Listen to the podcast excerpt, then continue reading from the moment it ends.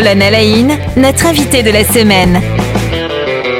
Raphaël Hansenberger, bonjour, bienvenue. Bonjour. Voilà, quatrième jour qu'on passe ensemble dans le cadre de 5 colonnes à la une. Vous êtes notre invité toute cette semaine. Vous êtes directeur de publication chez Imago DI, un site internet imagodi.fr absolument découvrir. Et alors, c'est une petite tradition dans cette émission. On aime bien découvrir le, parcours de nos invités. Alors, pour vous, en matière de parcours, euh, ça va être long, puisque alors en cherchant rien qu'un petit peu, on, voit euh, donc une formation à Strasbourg en économie, on voit un, deux ans en Afrique, on voit un, cinq ans ou une bonne période aux États-Unis, on, voit effectivement un ministère pastoral en Touraine, euh, là aussi c'est exotique, mais c'est en France, et euh, on voit effectivement aussi une série de, un double doctorat, sauf erreur, voilà donc et, bien sûr ça, ça serait dommage de, de l'oublier, une épouse et quatre enfants. Voilà. Donc pour euh, tout de même d'un seul coup euh, l'ampleur euh, des choses qu'on a à discuter ensemble, j'ai tendance à dire pour commencer, est-ce que ça n'a pas été difficile en, matière de famille de de partir en, Afrique pendant deux ans, puis ensuite de, vivre toute une série d'années aux États-Unis? Alors j'ai la grâce d'être marié à une femme américaine, donc on est interculturel au sein de notre couple. Et on nous a toujours dit, quand on était euh, fiancés, que ça serait bien de démarrer dans une troisième culture, de façon à ce qu'il n'y ait pas une culture qui domine sur l'autre. Et c'était en fait très sage. Et puis à l'époque, il y avait un truc, ça s'appelait la coopération militaire. Euh, on appelle ça aujourd'hui les, services civiques longue durée à, l'étranger. Donc objection de conscience, c'est bien ça? Alors c'est l'objection de conscience, c'était rester en France. Euh, le service de la coopération, c'était partir à l'étranger pendant deux ans. Donc moi, je suis parti au Tchad. Et ça nous a permis, en tant que jeunes mariés, euh, de découvrir l'Afrique, de, découvrir une troisième culture et de développer en fait notre propre culture à nous de couple dans cette troisième culture. C'était absolument fascinant alors, ça, répond parce que je, vois souvent des, couples, effectivement, qui aujourd'hui, c'est beau, euh, peuvent se rencontrer facilement. Ils viennent de pays différents, de cultures très différentes, et, mais parfois, effectivement, émerge très rapidement cette notion de où je vais poser mes valises? Est-ce que vous avez eu. Donc, euh, il y en a un qui va se déraciner d'une certaine manière. Vous avez rencontré ce, problème? Oui, oui, absolument. Et c'est des fois euh, compliqué parce que hum, quand on est dans l'interculturalité, ben, la maison, ben, finalement, c'est l'autre. Hmm. C'est l'autre. Et si euh, on la limite en fait à un territoire, et eh ben du coup, euh, il y a une partie de l'autre qui s'efface. Alors du coup, euh, pour en revenir justement à l'Afrique, hein, donc vous êtes, vous êtes jeune finalement quand vous êtes en, Afrique. Hein, c'est, on est, il y a quoi Il y a une bonne vingtaine d'années? 24 ans. 24 ans. déjà, peut-être, qu'est-ce que vous faites en Afrique pour commencer? Alors j'ai été mandaté euh, dans le cadre du DEFAP pour euh, former une nouvelle génération de cadres dirigeants d'un centre hospitalier euh, dans le sud du Tchad, à Bebalem. Et alors du coup, qu'est-ce que, avec le recul, là, donc 24 ans plus tard, qu'est-ce que vous avez vécu finalement en Afrique et, dans quelle mesure ça vous a changé? Ah, Je dis souvent que l'Afrique m'a blessé, dans le sens qu'elle m'a appris ce que c'est la vie, J'étais euh, très ignorant, même avec un parcours en management euh, dans les très bonnes universités strasbourgeoises. J'étais absolument ignorant de beaucoup, beaucoup de choses. Et elle m'a blessé dans, dans, mon arrogance, elle m'a blessé dans, dans, dans, ma superbe. Elle m'a fait comprendre, euh, bah, par exemple, qu'il fallait que je prenne le chemin de l'humilité, le chemin de la déconstruction, le chemin de la rencontre avec l'autre. Euh, ça a été deux années très belles, mais aussi très éprouvantes. Euh, guerre civile, euh, on a été nous-mêmes très malades avec le palu. On a eu deux épidémies de, choléra, on a eu des épidémies de, famine. On a eu des, problèmes de, conflits intertribal qu'il fallait régler. Euh, c'est euh, tout ce qu'on vous expliquera jamais sur un banc d'école et qu'il vous faut, euh, vous faut comprendre, qu'il vous faut réaliser. Et on est sorti de là, on était un petit peu rincé quand même au bout de deux ans. et en même temps, s'en est suivi cinq années de formation théologique où, j'ai pu revisiter ces deux années-là et de comprendre en fait quelles étaient les problématiques dans l'interculturalité. Pourquoi est-ce que on va chercher souvent des conflits malgré nous? Quels sont ces ressorts qui nous animent, et ça a été euh, assez thérapeutique.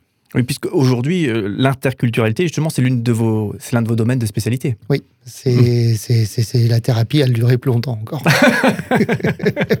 Alors, du coup, effectivement, pour continuer votre parcours, euh, vous quittez l'Afrique, mais c'est, donc là, c'est pas retour en, France, mais c'est direction les États-Unis, c'est bien ça, donc le, pays de votre épouse. C'est ça. Donc, on part euh, pour les États-Unis dans un master, Master of Divinity, comme ils aiment dire là-bas. C'est donc une maîtrise en, en théologie. Et en même temps, euh, il se trouve que là où je suis, en Caroline du Sud, euh, se trouve aussi le groupe Michelin. Euh, et donc, s'en est aussi suivi une très belle expérience en entreprise en même temps et en parallèle de mes études de théologie. J'étais ingénieur dans le groupe Michelin. Alors ça, c'est parce qu'on a déjà eu plusieurs fois ce type de, de profil, j'ai tendance à dire presque, là, ici, en invité dans cette émission, à savoir des gens qui ont, qui ont une formation technique ou qui sont, qui sont ingénieurs, économistes, etc. Et qui, euh, du coup, en parallèle de leur, de leur activité pro, eh bien, ils mènent des études de théologie. Euh, c'est quoi qui, pour vous, effectivement, a été le déclencheur de dire, tiens, je, veux mener maintenant des études de théologie? Disons qu'assez tôt, hein, à l'âge de 22 ans, j'ai ressenti un appel profond, un appel profond, une vocation qui était la vocation euh, pastorale. Et en même temps, avec cette idée qui m'habitait de me dire, c'est pas pour maintenant, ça sera pour dans dix ans. Euh, et qu'il fallait que je termine mes études, parce que quand on commence quelque chose, on les finit.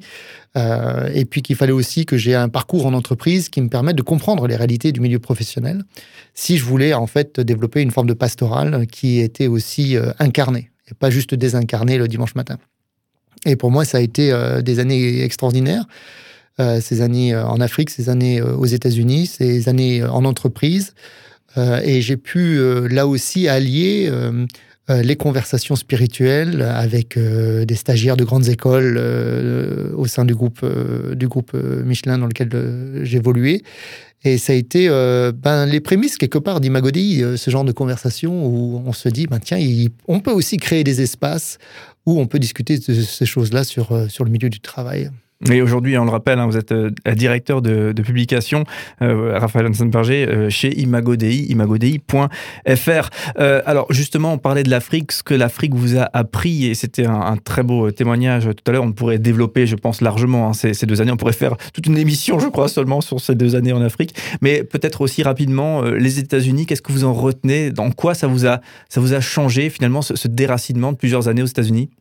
Ce qui est fascinant aux États-Unis, c'est que littéralement, on peut tout faire. On peut tout faire. Hein. J'avais euh, j'avais une intention euh, quand je suis parti aux États-Unis d'aller rencontrer Billy Graham. Alors Billy Graham, pour ceux qui ne savent pas, c'était l'équivalent du, pape euh, du monde protestant.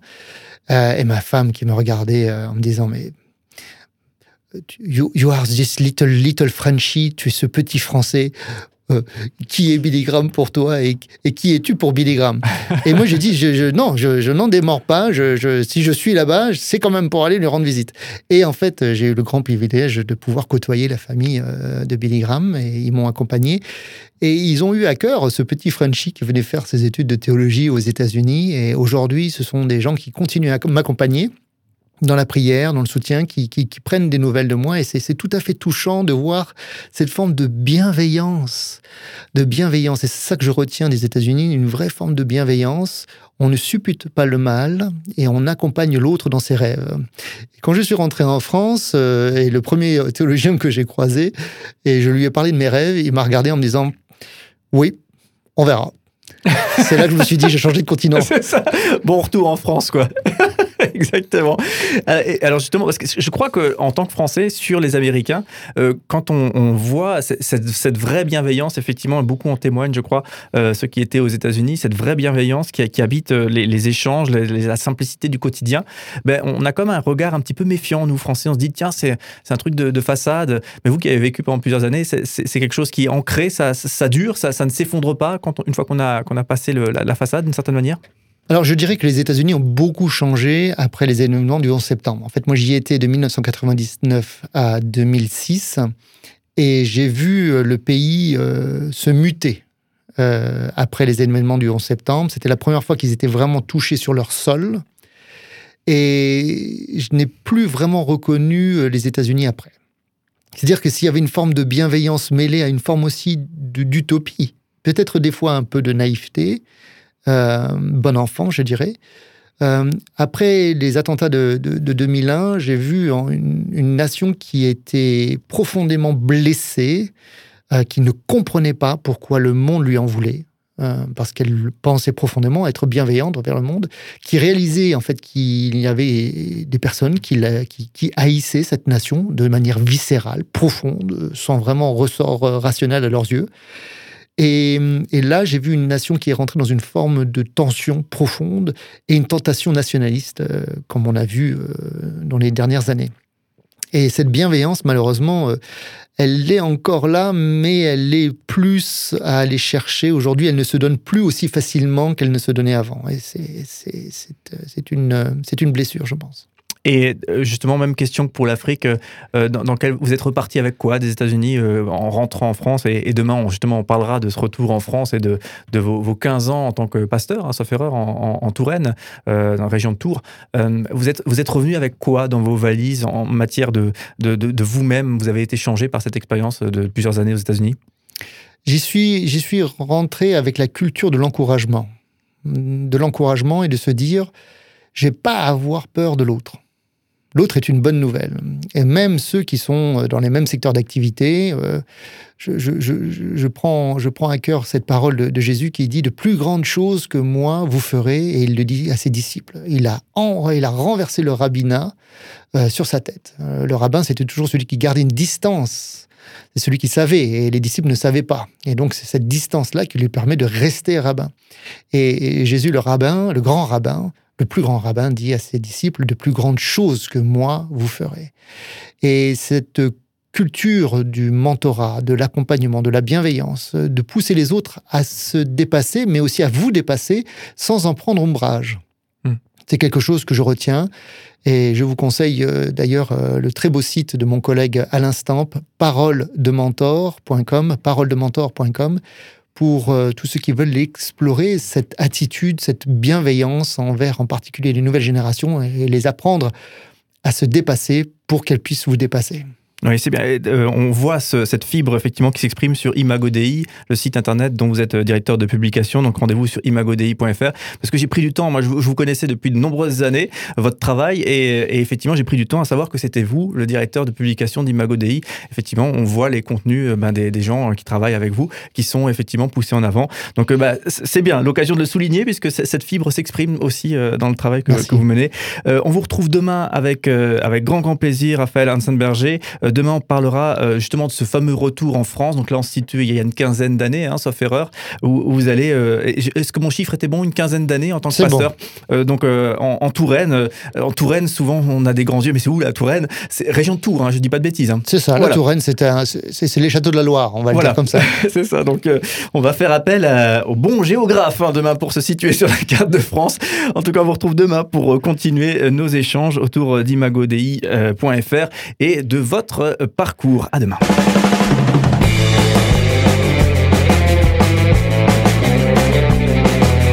Cinq colonnes à la notre invité de la semaine.